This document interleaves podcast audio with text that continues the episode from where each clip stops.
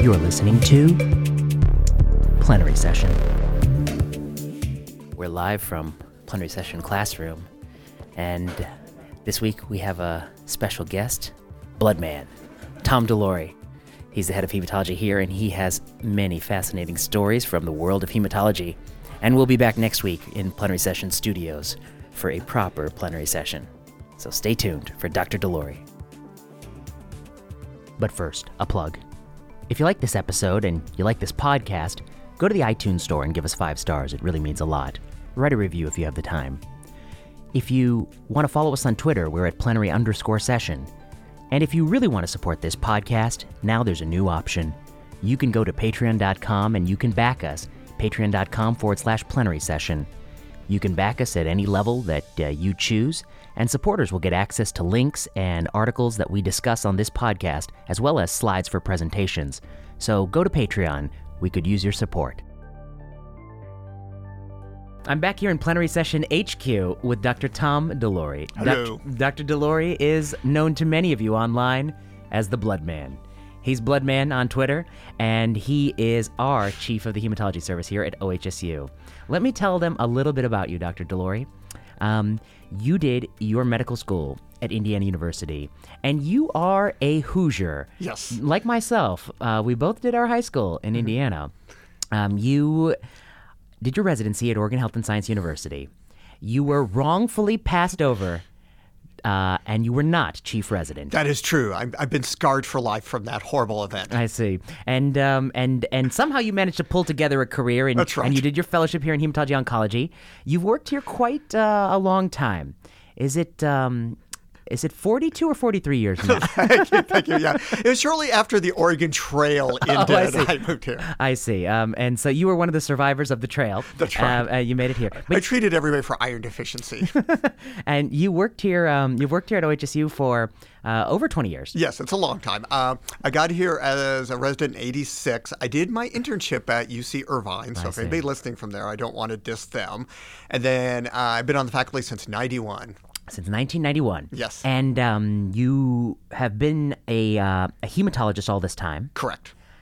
You don't prefer the term benign hematologist because many hematologic conditions have high rates of morbidity and mortality. Is that fair to say? That is fair. You know, I think, um, you know, certainly opposed to malignant hematology, but I would say that certainly when I first started out, I had two 30 year old patients die of PNH. That's not benign. That's not benign. Certainly, sickle cell disease is not benign. Uh, severe antiphospholipid is not benign. So, so I've always objected to that term. Yeah, and I, I do think it kind of um, uh, it, it, it understates the the seriousness of many hematologic conditions. Um, one thing about hematology is it goes hand in hand, I think, with general internal medicine. Would you would you say that that's fair to say? I think that's very fair to say. I think there is a lot of overlap. Certainly, conditions do intersect, and probably more than my malignant colleagues, uh, there is overlap. I want to talk about many things with you. I think the listeners are going to enjoy this, but I wanted to talk, and I didn't want to prep you too much because I, I like to hear you off the cuff. Um, but one of the things I wanted to talk to you about is, uh, you know, I have been, some listeners may know this, and I don't know if I ever told you this. I've been doing this informal survey where I go around and I ask people, um, what percent of your time at work uh, do you spend doing things you enjoy and love to do? And what percent of the time do you spend doing things um, you have to do that are kind of the obligatory parts of the job? And I've never, I don't think I've ever asked you to quantify that for me, but I've studied you because listeners will know I, I sit across the hall from you. So I, I'm able to observe you in your element, a sort of field experiment. Um, and I have concluded that you, of, of, of almost everyone I've met, you're very high on you're doing things day in and day out that you want to do. You're very happy. You have a high job satisfaction. You enjoy what you do. Is that fair to say? I think that's fair to say. I uh, I'm I'm probably one of the few people lucky enough that I love to come to work and I love for the most part what I do. So I would say that yes, I love hematology. I love reading about hematology. I love learning about hematology. I love diagnosing hematologic disease. So yes, I love what I do. You love what you do, and and you do. Um, I want to give listeners a little bit more background about your clinic. Um, you have a couple of busy half day clinics, which like everyone's half day spill over. Um, you also attend on the hematology consult service. Uh, do you do anything else? But you attend a fair bit. I mean, you Yes. attend. You know, Yeah. you're, you're doing months and months of attending Yeah. over the course So of the year. I I tend to I tend to attend a lot, if that's a sentence. Um, I have three robust clinics. Uh, also, when I'm on, I take transfusion call. That's very enjoyable and interacting with the transfusion service. I see. Uh, yes, so that's delightful. And I do a lot of e consults for uh, the hematology service. Ah, the e consults. And you are um, sort of um, part of the institution of OHSU. You do a, a fair bit of service on the committees of OHSU. Uh, are you? You're on the um, uh, pharmacy and therapeutics committee. So I'm on the Pharmacy and Therapeutics Committee. We have our own subcommittee, which we cutely call the CAT Committee of Coagulation, Anticoagulation, Transfusion. And then uh, I've been on the IRB since time out of mind. I see. So you've you so you do a fair bit, and I guess I I want to kind of give listeners a little sense of you know why I think you have high job satisfaction. Um, w- maybe you would agree with me. There, a lot of people in academic medicine, there's a phenotype out there. It's not everybody, but it's a phenotype of like the chronically dissatisfied person, and perhaps that's part of what makes some people, you know, incredibly, um, you know, driven to do whatever they're doing. Um, and it is refreshing to see somebody who, um, you know, I think you exude a joy uh, when when you're dealing with your work. Um, and I think that's part of the reason why the trainees uh, enjoy working with you because you, you teach the medical student course, do you not? Yes. So uh, for 10 years, I ran the medical student course, and in the revised course, I'm no longer. Uh, uh, running it, which is good because I don't have to deal with student complaints. But uh, I still abundantly lecture uh, the course there. I lecture the residents, actually lecture at the two other residency programs in town. So I feel I'm an evangelical hematologist, spreading the word, Spreading uh, the gospel. spreading the gospel of red cells. And uh, you've been successful because among the fellow graduates here, there's been a disproportionate amount uh, that have gone into uh, hematology. Is that fair to say? Well, I think it's also because we tend to pick smarter people who tend to gravitate towards. Right. They uh, know what's good. That's right. Dr. DeLoughery. Um, what did I, I wanted to ask you? Um, when you were a student at IU, when was that when you knew you were going to do hematology, or when did you decide to do it? It was an evolution. Um, you know, I think one of the things that's lost with the newer systems of med school is that, uh, you know, we had traditional summer breaks, and I was lucky enough my summer break to work with a fascinating man named Frederick J. Walker, who was the man who discovered what protein S did in his little lab in Terre Haute, Indiana, at Indiana State University, because we had regional campuses. And I spent a, uh, a summer basically playing with cow blood, isolating proteins, and that got me interested. So I, I always knew I wanted to be an internist, but I think more and more as I progressed in my uh, training, especially in my internship and residency, I really became to like hematology and hematologic problems more. When I came to Oregon, there was a wonderful uh, hematologist named Scott Goodnight, who was my mentor, was a very good clinician, uh, very you know uh, a stellar teacher. Also had a big influence on me. But I think of, I enjoyed many fields in medicines and had many offers of fellowships. But it was really hematology kept pulling me back. I was fascinated with coagulation. I really enjoyed red cell problems, and so I think it was more of a gradual onset. I'll occasionally tell people that several times I was in med school, I drove across the country and. One time in Nevada, I saw a 500 foot red cell speaking to me. That's the more dramatic version. Was this at Burning Man? That's right. Uh, we won't go into that. oh, but, I see. Yeah. but uh, but seriously, I think it, it from that initial exposure with Dr. Walker's lab, things just coming to reinforce that I really enjoyed hemostasis. I really enjoyed hematology, and that became my passion. And when you were starting out here on faculty, Dr. Uh, Dr. Goodnight was the was he the section chief of hematology? So he was he had a fascinating post. Post. He was actually more in pathology at that time. He was. Uh, Helping with clinical pathology, ran the COAG lab, but still was very active clinically. He had a clinic one day a week, and we worked together a lot. So, Mm-hmm. uh, I want to talk to you about. Um, I guess maybe I'll, I'll, I'll jump to some of the things that I had thought about. sure. Hypercoagulable workups. Yes. We don't send enough of those, do we, Dr. Doyle? You know, we need to do them on everybody, I, I think. Well, we're actually doing that with 23andMe. Thank God I'm factor 5 Leiden and po- negative. But oh, I see. Because of direct to consumer 23, it- people get their factor five Leiden. Yeah, status? so that's actually an interesting lemma. People learn their factor 5 and prothrombin gene mutation status. and what, Eh, of what import is that? Well, it would seem to be none for random screening. Right. Um, it's interesting if you look at the data. The biggest predictor is still having factor V and a family history, and so I think we have no idea, but probably the risk is pretty low.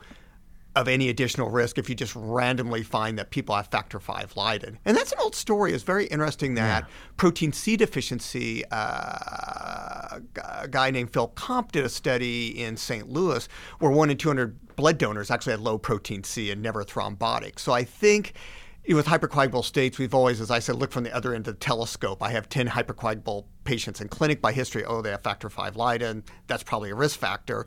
But I think when you start randomly picking people, like with 23andMe, I think there's uh, another Boston heart screen that does this genetic screening. Uh-huh. It's hard to know what to do because I think people think it's harmless, but then you're like, well, yeah, factor V Leiden. Hey, guess what? You can't use estrogen anymore.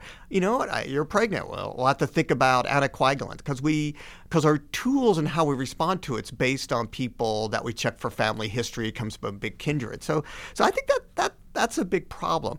And certainly, I think our use of getting hypercoagulable states, a lot of it's a shift in our thinking. When I, when I was a young man, we only had two hypercoagulable, you know, we just had right. protein C, protein S, and thrombin. You know, we found it very rare. We'd high five each other. and then when factor V prothrombin gene mutation came along, we went through this change. We thought, oh, that mandated anticoagulation forever. Oh, that's a big risk. But they were common enough we could do these beautiful studies to show that they didn't add to the risk you know, if you had an idiopathic DVT, the history's bad enough. It was a provoked DVT. It didn't add to the risk. So it's really our change, our thinking has changed. And I think it led a lot of us to question why even get it. You know, if you break your femur and get provoked thrombosis, mm-hmm, mm-hmm. knowing your factor V negative or positive doesn't matter. And, you know, if you're walking down the street, uh, going to a concert and get a DVT, well, that's idiopathic. You know, maybe knowing a hypercoagulable state doesn't matter. Either because you need to lifelong anticoagulation. You need to do yeah. lifelong. So uh-huh. I think for especially the inherited mm-hmm. ones, it may not make that much a difference. Interestingly, there's been an increasing argument that maybe we should, at least for uh, idiopathic ones, think about doing antiphospholipids because using DOACs, the new drugs, but that's maybe an issue there, but that's a nuance. And of course, you know, we waste billions of dollars doing hypercoagulable state workups for arterial disease where it's never been shown to be useful. Right. You know, I'm always seeing like, oh, Grandpa Perkins, he smokes, he has a cholesterol 5,000. And he had a TIA. Yeah, TIA at age 80. yeah. And oh, yeah, he's factor V Leiden. And right. I actually have seen that ro- roll through the family. I, I saw a young woman who was pregnant at the age of 16, had factor V Leiden because her grandfather had an arterial stroke, was found to have factor V Leiden, she mm-hmm. couldn't get birth control. I, I, think people don't realize the ramifications that roll through the family. I see. It, it, was stigmatizing for her. I mean, it right. affects her choice in a negative way. I guess you know you showed me this table I think a while back, which is it was, it was sort of a table of um, the odds ratio or the relative risk of increased thrombosis with each of these hypercoagulable yes. states, adjusted for personal history of having had a clot. Yes and and the personal history of having had a clot matters a great deal. It is. And, and what that kind of made me think about more was that you know in so many uh, situations in medicine broadly we uh, kind of hang our hat on the genetic right. Mm-hmm. mutation. But there might be more to it than that. You know it may not just be that mutation but the context of other mutations in which it arises. And there's something else about the and and knowing the phenotype is probably very important. I think it is. So like i said i i, I joke with the uh, medical students who follow me in clinic like well this is where the you know the only part in medicine where actually taking a history matters. Because you know really to predict mm. your risk of thrombosis. It's the history especially your personal history the family history history. And it's interesting, I was at a meeting today, we're starting to dip our toes into doing genetic basically next generation screening for platelets and bleeding disorders. Yeah. And we're finding all these mutations we sort of don't know what to do with. Right. It's like, well, that's bad if it's heterozygous, I mean homozygous, but it's heterozygous, but maybe it's mixing with this. So I, I think that's right. I think we get the genetics first and then we got to, we're in this step figuring out the, how to deal with it later. Let's talk about that a little bit. I know that we, you know, you have a uh, focus gene panel of mm-hmm. something like 80, 90 gene mutations that are thought to be related to disorders of uh, platelet or primary hemostasis. Yes. Um, who are the people in whom you think about this this panel, and and you know when do you send it off? That's a good question. Um, I've been thinking about mainly two people. The people we tend to focus on, and where at least in the literature the hit rate rate is highest, has been for platelet disorders. Mm-hmm. You know, if they have a prolonged platelet function assay, maybe degree of thrombocytopenia, some people have gotten a hit rate up to 50% of finding uh, a mutation. For bleeding NOS, it's probably lower. We do screen for unusual things like factor V Texas, which is a mutant factor five, and some uh-huh. other rare things I've yet to hit. And there it seems to be lower. Uh, but I think this, again, something we, we are exploring. Uh, one of my colleagues, Kristina Haley, is actually doing a wonderful study of actually getting the gene panel, correlating it with a variety of platelet and other studies, very defined bleeding scores, just trying to see what it all means. So I think kind of what we like we're doing with malignant heme and discovering, mm-hmm. you know, 10% of people have a mutation right. is I think we're discovering a lot of things we need to step back and figure out what to do with. Well, just as clonal hematopoiesis is to the blood system, you're finding, you know, some sorts of mutations right. in platelets. How do you separate? You have somebody in your office walks in and they say, you know, I bleed easy, I bruise easy what are the things in your mind that make you think, you know, I got to investigate this versus, you know, some people some people may just feel that that is the case right. and that's not the case. So there's two approaches. My, my approach has just been to ask a series of questions. Mm. So I, I, chat with the patient about their bleeding history. What I look for, as, as my mentor Dr. Goodnight taught me, is mm. bleeding that's unusual, prolonged, or excessive. Mm. So, you know, I'll ask somebody, you know, why do you bleed? I'm like, well, the surgeon once cut my aorta and I bled. I'm right, like, yeah, okay. you know, oh my God, let's get to the gene. Yeah, let's yeah. get the gene panel. Um, but uh, you know, it's like I had my tooth pulled. I bled for three days. Curiously, little things like bruises that run. So if somebody gets hit with a baseball, but the bruise ran down their legs. So Mine is still more of a gestalt. Yeah, they've had a lot of challenges. They bled. I think what's one thing interesting about bleeding, once you do it enough, is it's surprising. I'll, I'll, uh, I had a patient once who I picked up from my mentor who had factor nine deficiency. It was very low. It was picked up with accessible dental work, but he'd actually survived a POW camp, and so he'd had. Mm-hmm. So it's interesting. People can have major challenges, and I don't know if it's the adrenaline or that do okay, and then bleed with trivial things.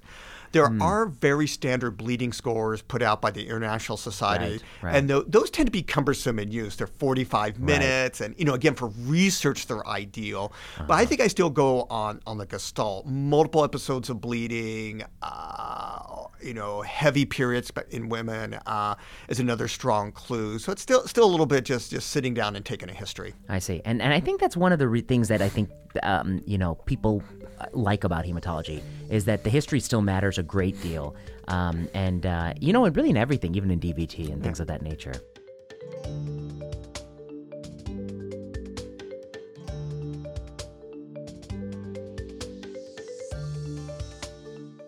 Let's talk about our favorite uh, shared interest, the yes. IVC filter.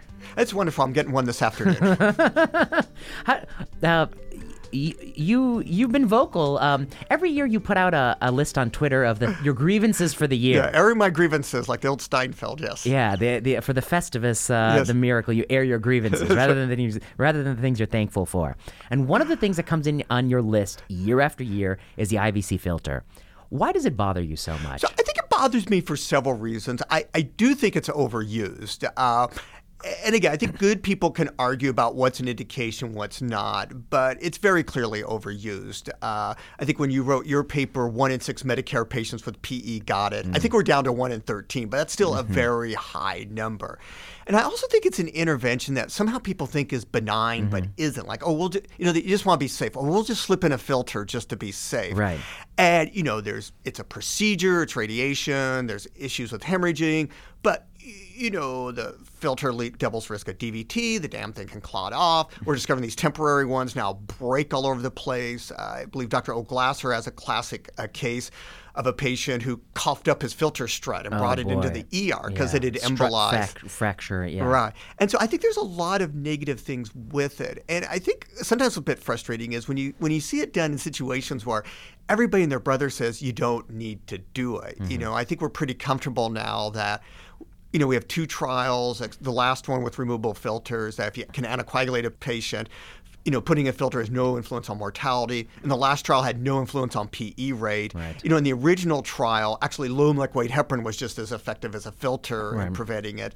And so I, I, think a lot of it is it just seems to be unnecessary use risk to the patient that just has cleaned uh, cling to the medical history. I, you know, it's recommended strongly by the ACCP not to use before procedures, and yet I see patients who end up with filters that stay in long term because oh they had a history of DVT in the you know Carter administration. We better put in a filter. Right. And you know again everybody wants to be safe, but you know the the trade off is the patient stuck with a filter, or I've seen patients get you know bilateral DVTs from the IVC clotting off. And mm-hmm. so I mm-hmm. think I think that's the most frustrating thing is it's you know the true indications are very very limited, but it's still incredible variation in use. There have been maps published where they're rarely used in Montana.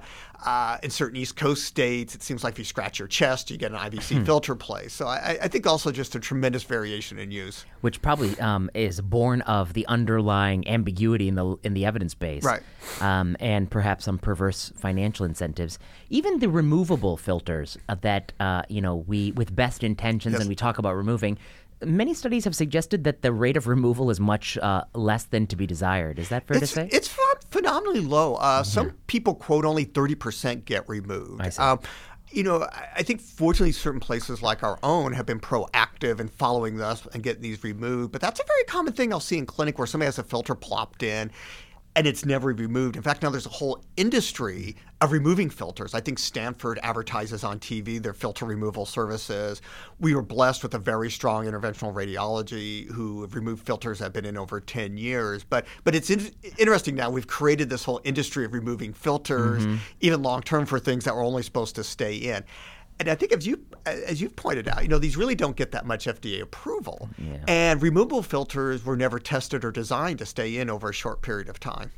Yeah, and um, um, the the act of removing something that's been in there a long time, it's not a trivial thing. It can be, right. you know, it can kind of invade into the vessel walls. Yeah, and I believe a lot of the procedures literally involve lasering and carving out the filter. And oh, wow. we had a horrible case about a year ago where a filter had actually disintegrated and struts migrated into the pancreas near the aorta, oh. and actually involved our good friend Dr. Shepard, the pancreatic mm-hmm. surgeon, uh, my good friend Dr. Lee, the vascular surgeon. A very complex procedure removed this because the patient was suffering from pancreatitis. So, so there are amazingly bad outcomes that can happen. Hmm. It's it's it, to me it's something that's so interesting, which is you know, and, and that we've I've talked about is the use of the 510k approval, where you kind of get these daisy chains approvals based on predicate. You really have a th- a device that came to the market. Never at the outset had it had sort of the robust randomized right. trials mm-hmm. showing improvement in PE or mortality. Um, there was the PREPIC study that came out right. many years later.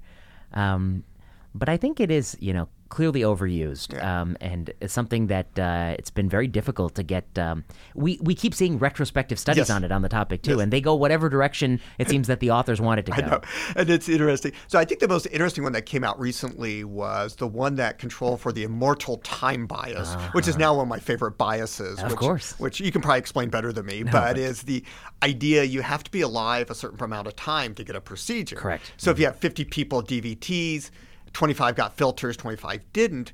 Well, you have to live long enough to get a filter. Correct. If you mm-hmm. died in the IR waiting room, you'd be yes. in the didn't get filter group. Didn't get filter group. And interestingly, when they controlled for that, there was a suggestion of harm with filters. Right. Now, again, it's it's it, it's interesting because it's obviously you know raises all the issue of retrospective studies. But again, it's not a slam dunk. You know, that's our tradition. Like, oh, if you're got a contraindication anticoagulation, that's that's the parachute indication for filters. Right. Where again, now we have several studies to suggest mm, maybe not, and maybe it's actually worth one of these days doing an, an honest to goodness real study on it. Yeah, I, I completely agree with you. I think that um, uh, it, it uh, these studies, it, you know, they may not be, as you put it, you know, a slam dunk. They may not be the yeah. final word on the subject, but there's certainly enough to say that this is no parachute. Right. I mean, it's not a parachute. It could be tested, and it probably ought to be, uh, as that is the one place that all the four major guidelines uh, have consensus that right. that's the mm-hmm. indication for filter.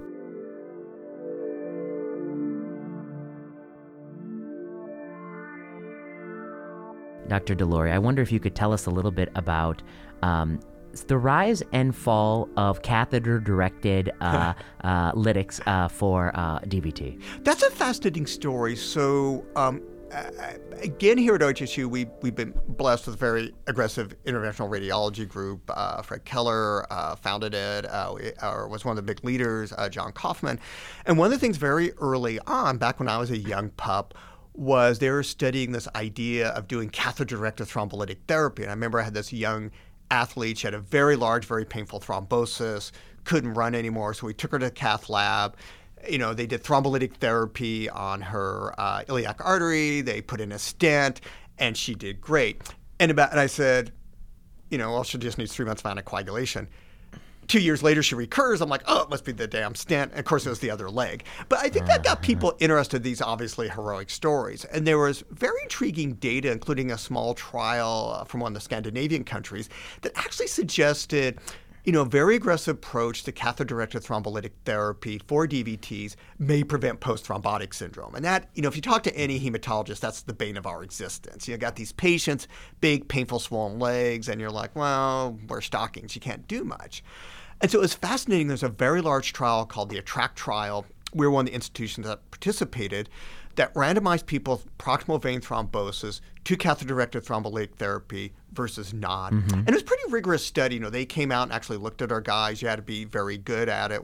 And oh, I see. So there's some um, quality control. There was actually quality control in it. Mm-hmm. And what was amazing is that was an astoundingly negative trial. Mm-hmm. Um, very minor changes in points, like a little bit less leg swelling, but it really mattered. Instance of post-thrombotic syndrome, quality of life zilch. zilch. Absolutely no mm-hmm. difference. And I had to admit, I tend to be cynical, but even that was a bit of a surprise to me. Right, right. Given some of the positive pre-existing data. Right. It was big clots, little clots. It didn't seem to make a difference. Right. And, and I think that was very surprising. I, you know, and I think that hopefully has put this to rest. Uh, again, I think it's still, if you have somebody with disabling symptoms, somebody with very huge DVT, arterial compromise is probably still indicated. Uh-huh. But I think this trend that had been, even even the chest supplement at one time gave a blessing of doing catheter-directed therapy with everybody with the large proximal DVT.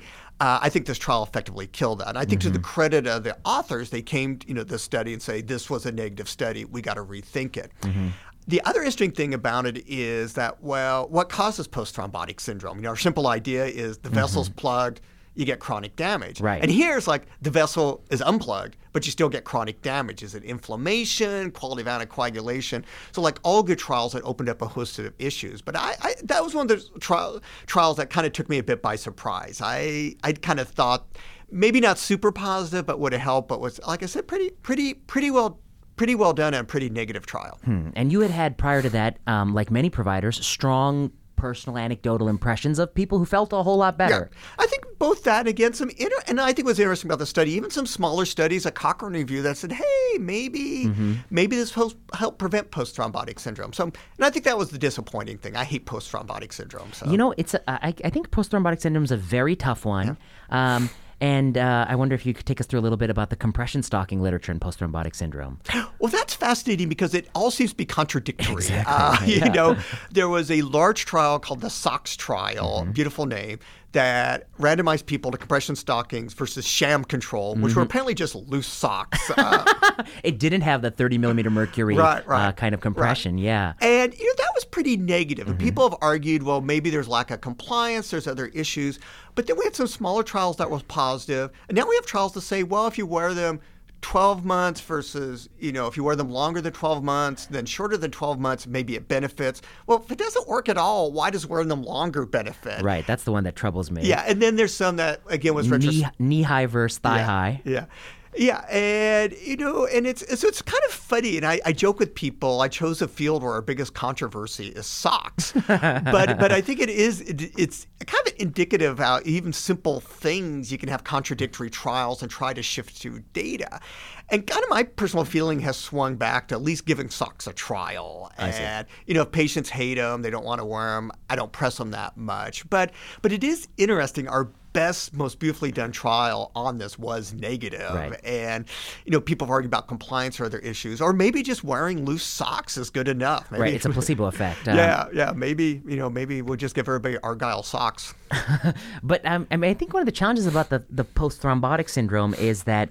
Um, you know, hematology is a field where generally um, the disease states that you are sort of, you know, commenting on are things with objective markers. Yes uh, clot on scan, mm-hmm. or objective markers, uh, you know, factor VIII deficiency in yeah. an assay. But the post thrombotic syndrome is one of the things that really is more or less a subjective diagnosis, is it not? It is. It is. There's a variety of scoring systems, but again, it's it's subjective. It's leg swelling, leg pain, and and it's also to me fascinating the clinical presentations. I have mm-hmm. people with disabling pain, and their leg kind of looks pretty good, and other people's legs, you know, size of a Winnebago, and they're they're just doing fine, right? So without complaining, without right. complaint. No, yeah, so yeah. I think th- that's been the difficulty. A lot of subjective. There there has been you know, you can get venous reflux studies, you can measure, you know, look for ulcers and stuff. But a lot of it is is symptomatic complaints. And again, it's interesting how often that may not correlate mm-hmm. With a physical finding. And in fact, I find a strong element of neuropathic pain and other issues. So again, you know, as we invoke when we never know what we're doing, like, oh, maybe it's several diseases at once. But maybe some mm-hmm. people have more of a post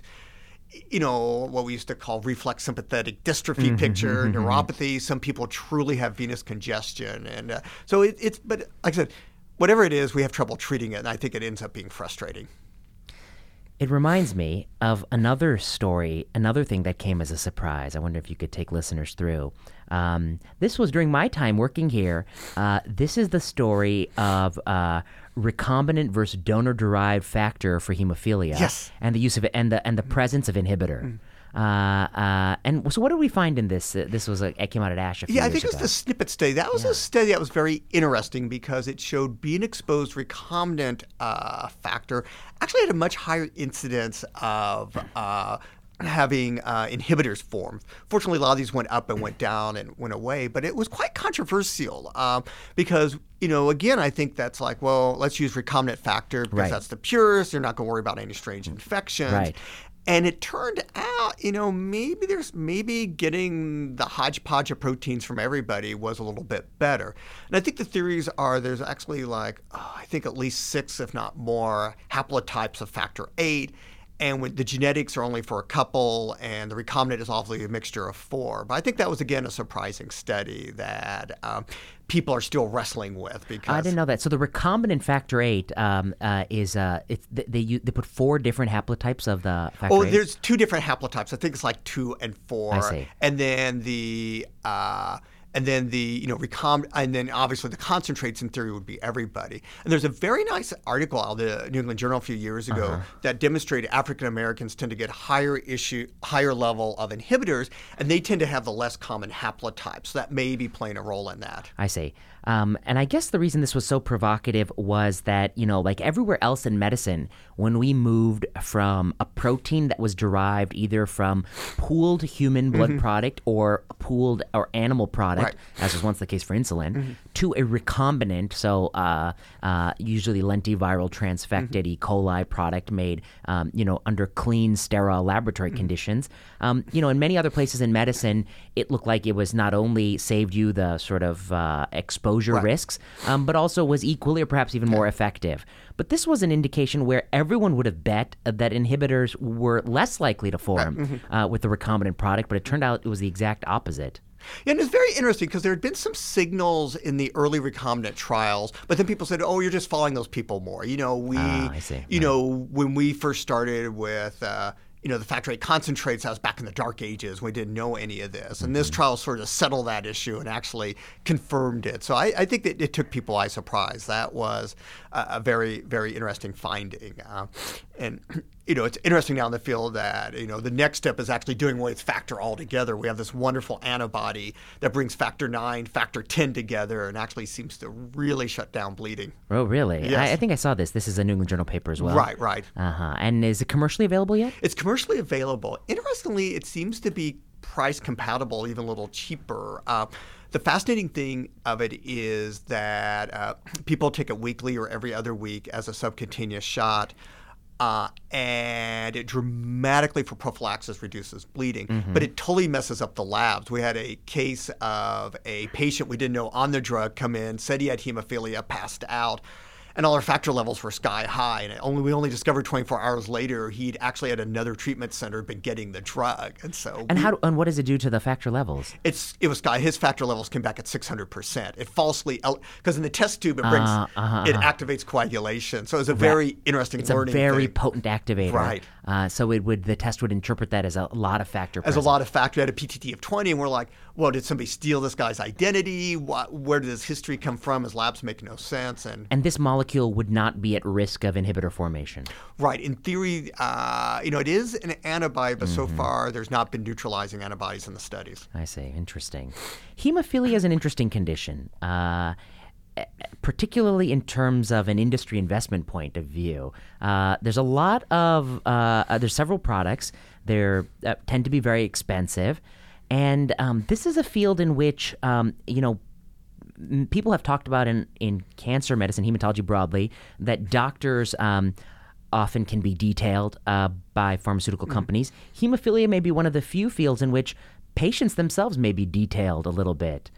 Yeah, there's been a fascinating literature and even press on that, uh, where patients can get detailed uh, because you know uh, a patient on prophylaxis, you know, getting factor eight several times a week, that may be a million a year. That's you know that's that's good money. And so there's been a variety of things. Like there was a company once that offered to give people a quote device so they keep track of their factor, mm-hmm. which also happened to be a iPod. And, Oh wow! Yeah. To keep track, of, I you know, yeah, golf matches and other things. So I think I think there's been a lot of money there, and that's um, paid summer camps, paid summer camps uh, and other- college tuition programs. I've heard. yeah, and, and mm-hmm. things like that. So I think that's always been the struggle of you know where does the money go? How should it influence people? One thing that's fascinating about the hemophilia products is that the H, the WHO likes to have several companies make it. So you don't you know if the mm-hmm.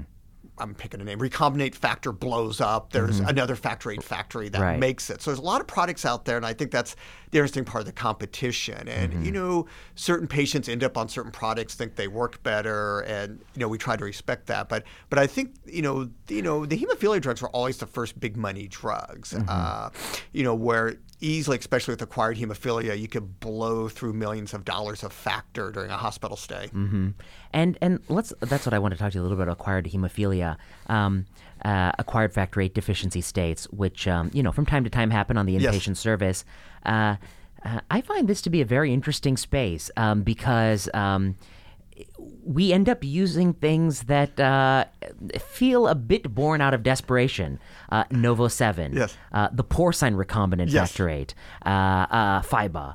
Um, how would you characterize the evidence base around these, and is it is it sort of desperate times call for desperate measures? I think they originally started at that, you know, Mm-hmm. and I that's a thing that's come back up in in the acquired hemophilia world. I mean, there's enough patients if you got together, you probably could do a trial. Right. In fact, there's a very small trial that was done of comparing prednisone to Cytoxan, but Mm-hmm.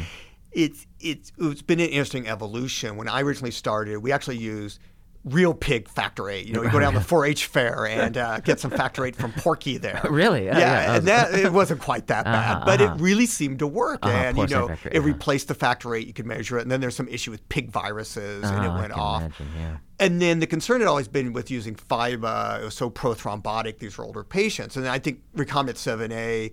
You know, well, if it works in you know congenital hemophilia inhibitors, why not adults? And that that became in vogue. It's a difficult drug to use. It's very expensive. You have to give it two to three hours. You have mm-hmm. zero way of monitoring it. Mm-hmm. And I think that's where these horror stories of the big bills came up. Mm-hmm. And then now Obizur, which is porcine recombinant factor eight, Right. came on the market, was first actually very aggressively and too aggressively priced. And mm. people just didn't use it. The prices dropped. And again, I think, you know, you know, there's some safety studies with it. You're right. It makes us feel better. You know, we get, we can measure a factor eight level. It's a nice number. It seems mm-hmm. like people stop bleeding. But again, it's all anecdotal, mm-hmm. and and I think that's always interesting. Is a lot of it is born out of desperation. They're bleeding. They don't know what to do. There's blood pouring out of everywhere, and we just throw. And I think that was the seven A story in trauma. Mm-hmm. You know, it used to be 7, mhm. yeah the drug to give in trauma because it made bleeding stop. Everybody believed it, and then they did a study, and it. It was didn't absolutely have any effect. But it did have increased uh, thrombotic events and harm. Yes, Oh, okay. yes, but it made the numbers look better. Okay, yeah. that's the key. It made the INR look good, so that's all that matters. So uh, I guess one question I have, and you might not know the answer, is, but um, uh, how how does the reimbursement work for these products? Because the hospital that's billing bills the insurer a DRG code based on uh, the diagnosis, Mm-hmm. but then the hospital is on the hook for the cost of the product. Is that the case? I think it's the case. I'm not a super expert on uh-huh. this, but I think there are pathways for these extraordinary see. expensive drugs that things can be reversed. And I, not to go into obscene detail, but I do know at least the last time we dramatically went around about cost, that the hospital always got its cost covered. I so, Okay. so and I, I, but I think that's always the thing because you know, you know, if the hospital buys a can of Coke for 10 cents, they'll charge the patient $10. Right. And there's all this, you know, you read about these stories, oh, the patient had a $5 million hospital bill, but, Mm-hmm. you know, what did it really cost the hospital? So, you know, that's always the thing that amazed me about hospital finances. It, there seems to be a lot of monopoly money there. Oh, I, absolutely. And um, I know there's some on the internet who think that um, that physicians aren't critical enough of hospital costs, but I think we're plenty critical of Yes. it. Yeah, and you know we did that study recently.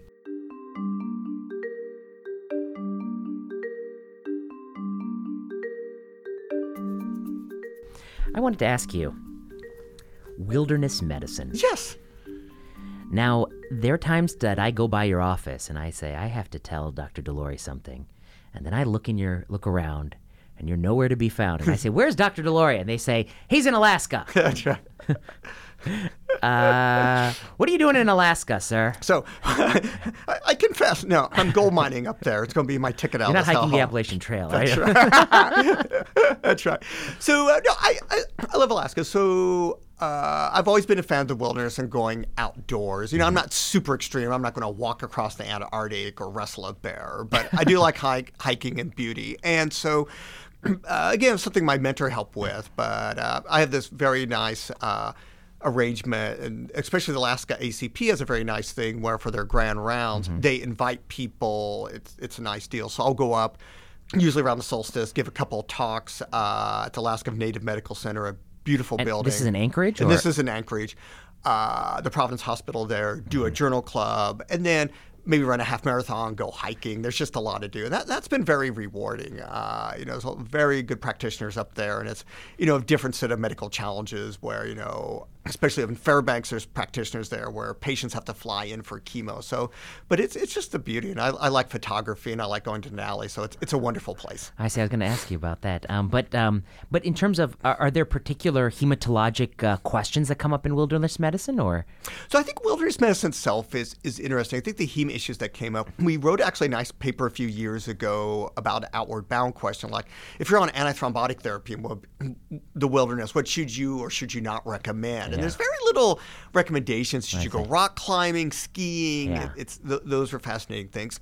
You know, there's a variety of interesting things like rattlesnake envenomation. Interesting, the thrombocytopenia appears to be more platelet clumping. You give antivenom, it gets better. So, Uh-huh. so, so because antivenom, for instance, eptifibatide, isn't that like pygmy rattlesnake venom? Yes, yes. The peptide molecule, yeah. And so, so it's interesting too the close relationship. You know, the ecarin clotting time is snake venom. The Russell Viper venom time. Uh, uh, the snake has been our friend as far as hemostasis is concerned. That's true. The uh, and you know what? We don't use the Russell Viper venom time anymore. But when I was a student, I remember mm-hmm. learning that. yeah, we still use it for diagnosing lupus inhibitors. Oh, you're right. The dilute Russell Viper venom time. Is that right? Is that the uh, that's the original? That's the first lupus anticoagulant test that we Yeah? D- DRVVT. Yes, So when we get the patient, we send off lupus anticoagulant. That's what the lab is. that's running? what they'll do. Yes. And then what's their confirmatory study? So what they do is that if it's prolonged, then they do then they do they add a source of phospholipid. So if, if it's an antiphospholipid antibody, it sucks up the antibody and it normalizes. And um, I guess I, I wanted to ask you: uh, Is there any difference between the, uh, for instance, cardiolipin and uh, beta two microglobulin? Does it matter which antiphospholipid Well, antibody that's it is? that's been a you know that's been a raging debate, um, and so in general, what my distillation of literature is, people have true lupus inhibitors seem to do worse. That's more predictive. Anticardiolipin antibodies are predictive in some systems, not not super at all predictive. Beta 2 glycoprotein may be predictive. There may be a subtype of that coming out that's more predictive. But, you know, it's been the story like this test will be more predictive than the latter, but it seems like the old clotting test is the best. Uh, uh, Dave Garcia at UW a few years ago published a very nice syst- systematic review of all this. And it was surprising that while the lupus inhibitor stood out, you know, the anticardiolipin, the beta 2 wasn't that predictive. I think the other thing we've discovered that having more than one is bad. So we now have this phrase we call triple positive. We stole it from the breast cancer docs, but uh, I guess they have triple negative. But you know, if you have all three, a lupus inhibitor, anticardiolipin antibody, and a beta 2 glycoprotein, that's a bad risk group. Right? And that's interesting because they it, they seem to do worse. What's interesting was there's a randomized trial of comparing warfarin to rivaroxaban in triple positive patients, and rivaroxaban was significantly inferior. And that's interesting. I've never seen this trial. Where's this? It's trial? called the Trap Trials Mm-hmm. in Blood. It was kind of snuck away, but I think it's fascinating for two reasons. One, that was very disappointing. Again, very disappointing because Right. wanted to work. But also that says there must be something different about antiphospholipid antibody disease because these drugs work great elsewhere, except mechanical valves and antiphospholipid antibody disease. Is it contact pathways or something else going I on? see. I I think it's also interesting being negative. It's saying, you know, we still don't know what an- antiphospholipid disease is, and this is another clue that's probably pretty complex hemostatically. Yeah, and I guess that to me is kind of surprising because you would think that uh, you know the direct thrombin inhibitors Yeah. uh, they work through the final common pathway. So what can Coumadin be doing that they're not doing? And I guess there must be something else that the upstream factors are doing. Yeah, Uh, and for yeah. valves, people have always wondered mechanical valves is, you know, maybe Coumadin does block the contact pathway because contact, the pathway nobody understands, Uh-huh. you know, is important mechanical surfaces. But doesn't the contact pathway still factor through thrombin? And it still factors through. So, you know, do you just overdrive it? Is there another pathway? I see. And like I said, I think what's interesting is, yeah, these are negative studies, but they're clues that these situations are different. And Mm-hmm. as you know, with, with our basic science group here, there's an interest in contact inhibition, and maybe Mm-hmm. combinations of things are the way to go. Well, that's fascinating. Now, I guess um, I guess we could talk a little bit more about hematology, but I wanted to ask you a little bit about, um, you know, your your your reflections on. Uh, uh,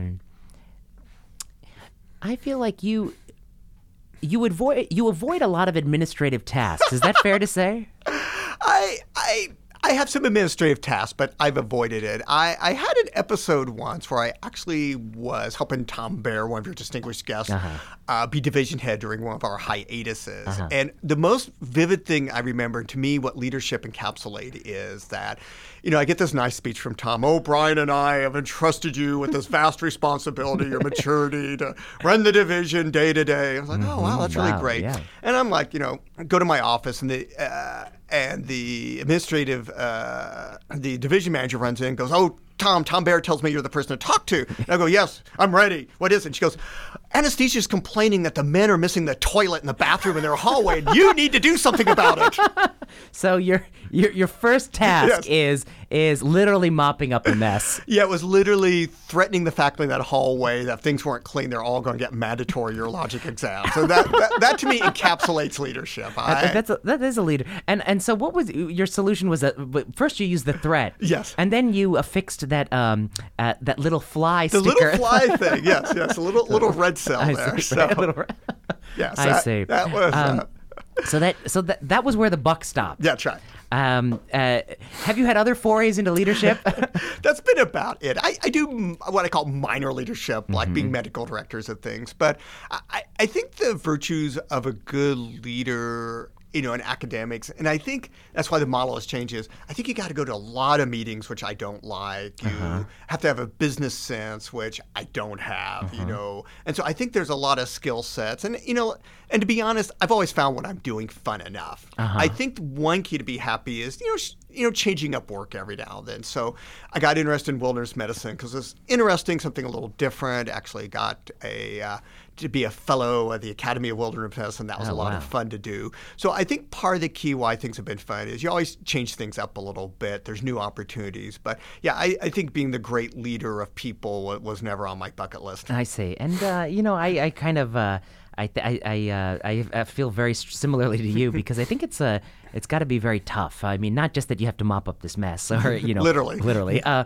but also that you know, um, well, I'll, I will mention this that uh, if if listeners were able to come by your office, um, they would find many many things. Uh, I, I want to describe it a little bit. So from the ceiling, they would find um, many many model aircrafts uh, that are tethered to the uh, the tile.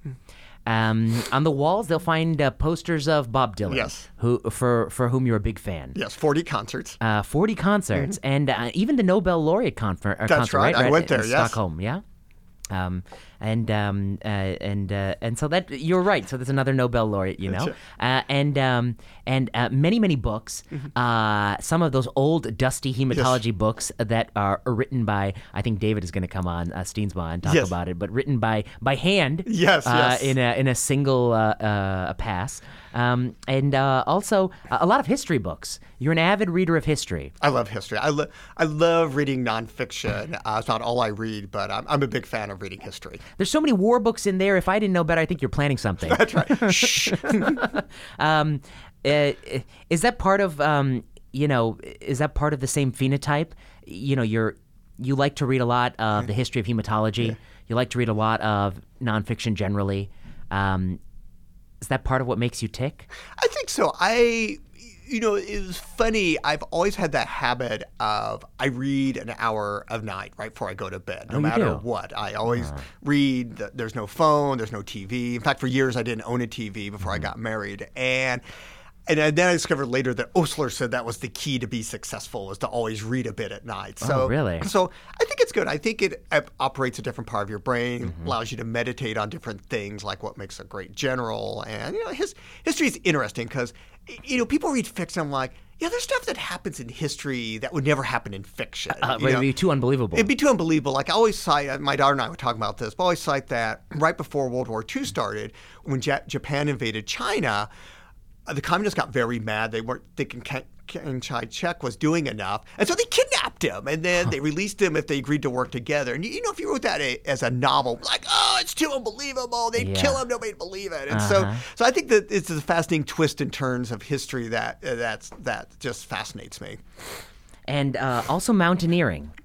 Yes, those are great re- adventure books. I think there's just the sheer adventure of things. Yeah. You know, imagine, you know, it, it's funny because I'm actually terrified of heights. So, Oh, really? Yes, I just can't imagine these people like, you know, biv- bivouac, you know, by, you know, nailing their tent to the side Mm-hmm. of a sheer cliff and stuff. And I think it's just, and especially the older mountaineering stuff like Charlie Houston, this classic, you know, you know, a couple of us in hobnail boots went, uh, you know, or uh, Annapurna, where they didn't literally Uh-huh. have maps; they're kind of making things up as they go along. Those, those are just they're they're well written, but they're just fun stories. and the and the classic uh, by Tom Hornbein. Yes, uh, yes. Who is a professor of anesthesia at University of Seattle, Washington. Yes, Professor Anesthesia, very gracious man. Actually, uh, when we were doing some wellness medicine projects, talked to me on the phone. Was a delight to talk to. And and listeners may not know, but uh, the first uh, part of the first two two men who traversed Mount Everest, uh, pioneering the West Ridge route, Mm-hmm. Yes. Mm-hmm. and crossing over, uh, s- sleeping above eight thousand meters a night with no blankets Yes. or anything, uh,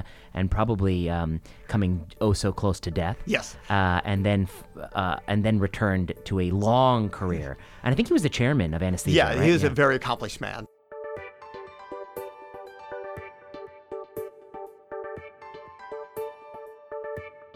All right. Then the the other topic I wanted to ask you about, Dr. DeLoughery. Um, this state uh, uh, had a governor for many years, John Kitzhaber, Yes. who was a faculty member here at OHSU. And um, OHSU and Oregon have a sort of proud and long tradition of uh, healthcare uh, uh, efforts. Uh, I wonder if you could talk a little bit about the history of that. I think that's been a fascinating history. So when I first got here, there wasn't the Oregon plan, and and what happened is when the state didn't have enough money, you couldn't transplant patients, and so. What you would do is they would move to Seattle for 30 days and get transplanted in Seattle. Oh, I see. And there were all sorts of horror stories about that. Uh, we actually, one of my colleagues had a patient who rent an apartment and then would just keep renting it to other people through, the- you know, like an informal network. And I always wondered if there's going to be some report of a leukemia cluster from this apartment. But then there was a story of a patient whose whose kid needed a transplant, and they literally parked in the parking lot of Children's Hospital in Seattle for 30 days. I think part of it was Oh, to meet residency to meet residency, Oh, but it was God. a lot of publicity and I think generated the Oregon Health Plan. And I think it was a fascinating process that they went through to actually get medical therapies and ask, does these medical therapies help? Interestingly, one of the highest things on there was hemophilia because Uh-huh. they'd stop bleeding, they're young kids, they live a long time, you know, treating pneumonia, did it. So I think that process was fascinating. And they literally made a list of things, which fortunately most things, and probably more rational than many insurance companies, Right. you know, get approved, you can get approved. So, so I think that was a very fascinating effort. Um, the other thing I think that happened that Dr. Kitzhaber was key in was the trauma system. Hmm. And I know you had m- my good friend Marty Schreiber Uh-huh. on here, but that was a big change. You know, you know, in the old days, if you're out on your bicycle and got hit by a car, Mm-hmm.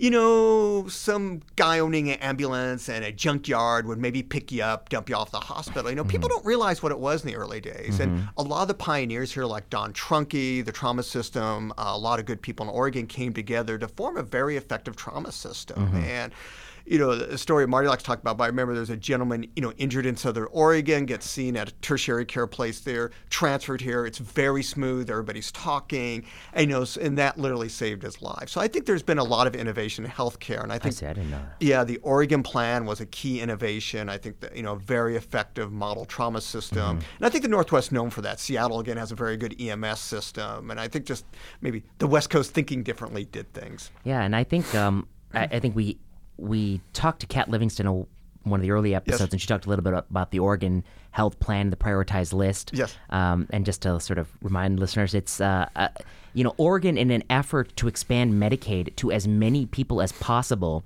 and sort of raise the cut line on Medicaid um, is prudent and thoughtful in terms of the specific line item healthcare things that Oregon covers, and has assembled, um, I think, some team of evidence based experts to kind of go through things and say, look, if we want to use our limited healthcare dollars, because unfortunately they're they're always limited, um, for maximum benefit. Um, what are the services we should prioritize? And that has been something that John Kitzhaber, as governor, um, really, and even when he was uh, worked in the state legislature, he pushed through um, and uh, was able to secure a Medicaid waiver for that um, many years ago, and has been really one of the the ways in which Oregon has stood head and shoulders above the rest. Yeah, I would agree. So I think that that's been leadership there. Uh, certainly, I think the other work, you know, is palliative care, hospice. Susan Tolle and the POLST forms uh, was another, I think, big thing of leadership. You know, many more people die here in hospice. That's been another leader. And you know, people tend to forget the heart valve was invented here. Oh, really? Yeah, right, right. I'm pointing right over there. Right over there. Right over there. The heart valve was. I don't know if it was literally invented there, but that was the old surgery suite when it was put there, and that was, you know, was a pretty bold thing. And what was uh, one of my colleagues, Rich Mullins, gives a wonderful talk on it, but it was very interesting because it was Mm-hmm. literally Al Starr uh, Edwards, uh, you know, an inventor, but you know, out literally in the frontier. Uh, you know, everybody had done work on East Coast couldn't figure it out, and somehow they had cracked it, mainly because they had a hydraulic engineer and a very smart cardiothoracic surgeon figure Uh-huh. it out. But but the cutest part of the story is that the NIH flew out and said. Just, just give us a piece of paper and we'll give you a grant because we want to be part of this. Oh, wow. yeah, yeah. I know. When's the last time the NIH came out I and know. offered, you, it- offered you gra- funding? No, you know? they usually they're quick to say no. Yes. Dr. Larry, I wonder if you might end with um, some thoughts on, um, you know, what are the kinds of, you know, when you advise students and you, you tell them like, you know, what, what they should get out of their medical school, and you advise residents what they should get out of their residency. Um, you know, what's the advice you would give them? What do they, what should they try to do in those limited, in that limited That's time? good. I think I've always found that memorized the Krebs cycle. By, I, do, I do. I can get you on that one. No, I, I- that's good. Uh, having a medical student now in the family, I, I think the key is several things. There's things you just gotta learn, and that's always hard to say. You know, when you're a medical student.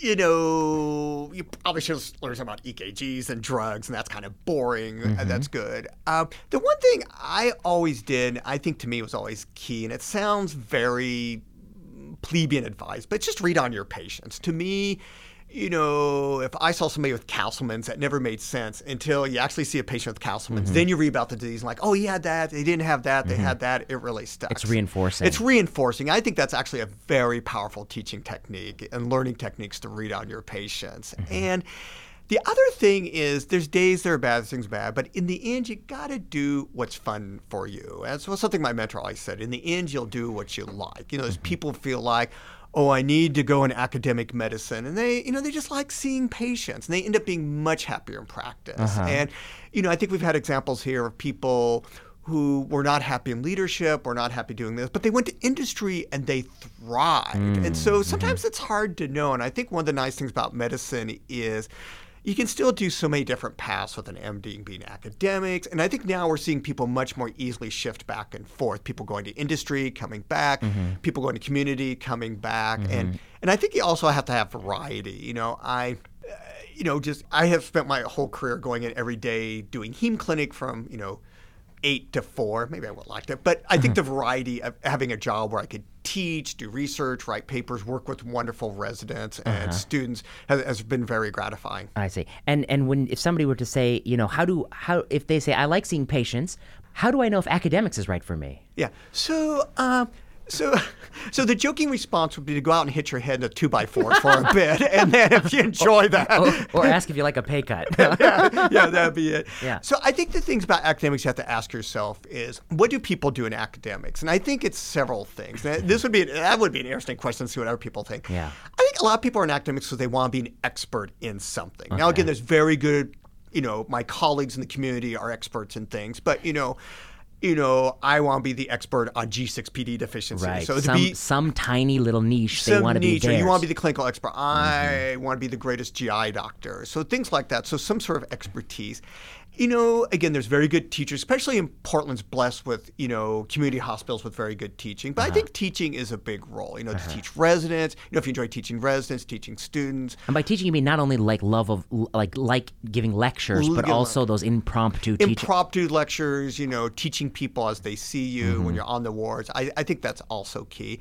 And then I think, you know, scholarship. And again, I, one nice thing, especially here, Mm-hmm. as I've, I've tweeted before, is I think there's been a very open view of scholarship. The classic, you know, getting the R1, doing the classic bench research is good. But, you know, certainly we've had people teaching scholarship. You know, I've written a lot of papers, fun papers with residents and fellows on a variety of things. Mm-hmm. But I think disseminating scholarships, giving formal presentations also good. So I think in academics, again, there's very good people in community, private practice who've done that. But I think, yeah. You know, academics makes that a little bit easier. I see. And again, you're not burdened also with that worrying what you're going to do with all your pay and stuff. You know, that's, it's, it's very It, conveniently. it frees you of that free- worry. it- yeah.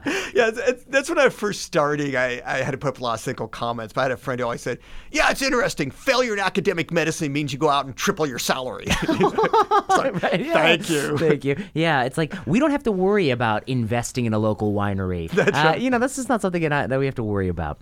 Uh, and my last question for you: You've been on Twitter for quite a while. Yes. Um, do you like it? What and and if so, what do you like about it? I, I, I enjoy Twitter. Uh, my wife would say I enjoy it too much, but um, I think I enjoy several things. I think the one thing I enjoy is certainly. It's fascinating things I hear about first on Twitter. I don't hear about elsewhere. Right. Articles in Blood, uh, papers other people wrote.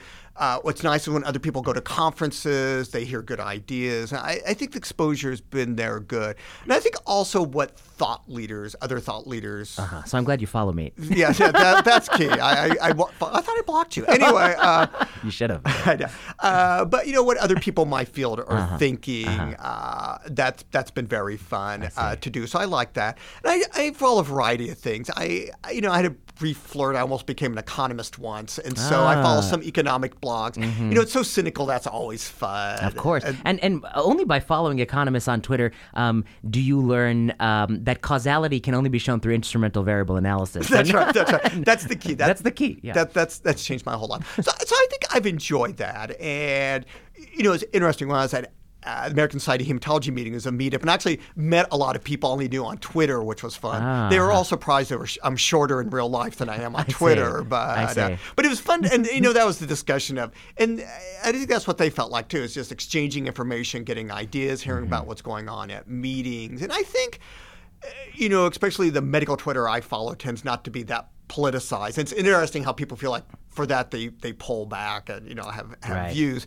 But I think using it to disseminate information is good.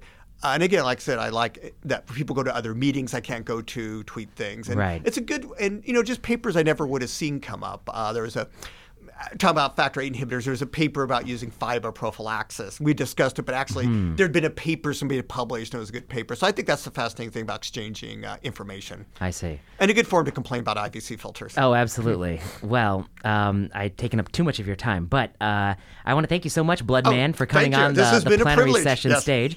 And uh, you know, we have to have you back to discuss um, a, a late breaking hematology paper, um, and uh, and to kind of pick through that. Um, but I think uh, you know listeners are going to really enjoy um, you know some of your reflections on on medical practice. Back and- in my day. yeah, and, uh, and and and the real cha- the challenges of leadership. That's right. Uh, the, the key challenges. the key challenges of leadership, That's right. and I'm I'm glad that uh, you handled that situation. That's right. Well, that was key. That that's what all my training has led up to. And now I know where to direct my uh, future grievances towards you. Uh, That's right, Now I know right. someone who could solve these problems. That's right. Well, thanks, Dr. DeLoughery, Great. for Thank coming you on. very much. It's an honor.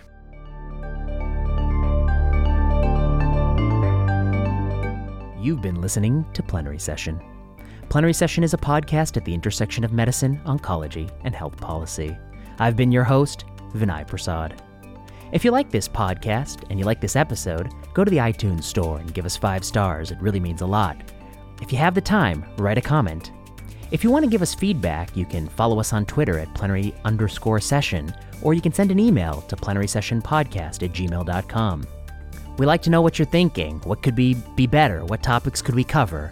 Um, how can we improve? Finally, Plenary Session owes a debt of gratitude to Kiana Klossner, Audrey Tran, and Ian Straley.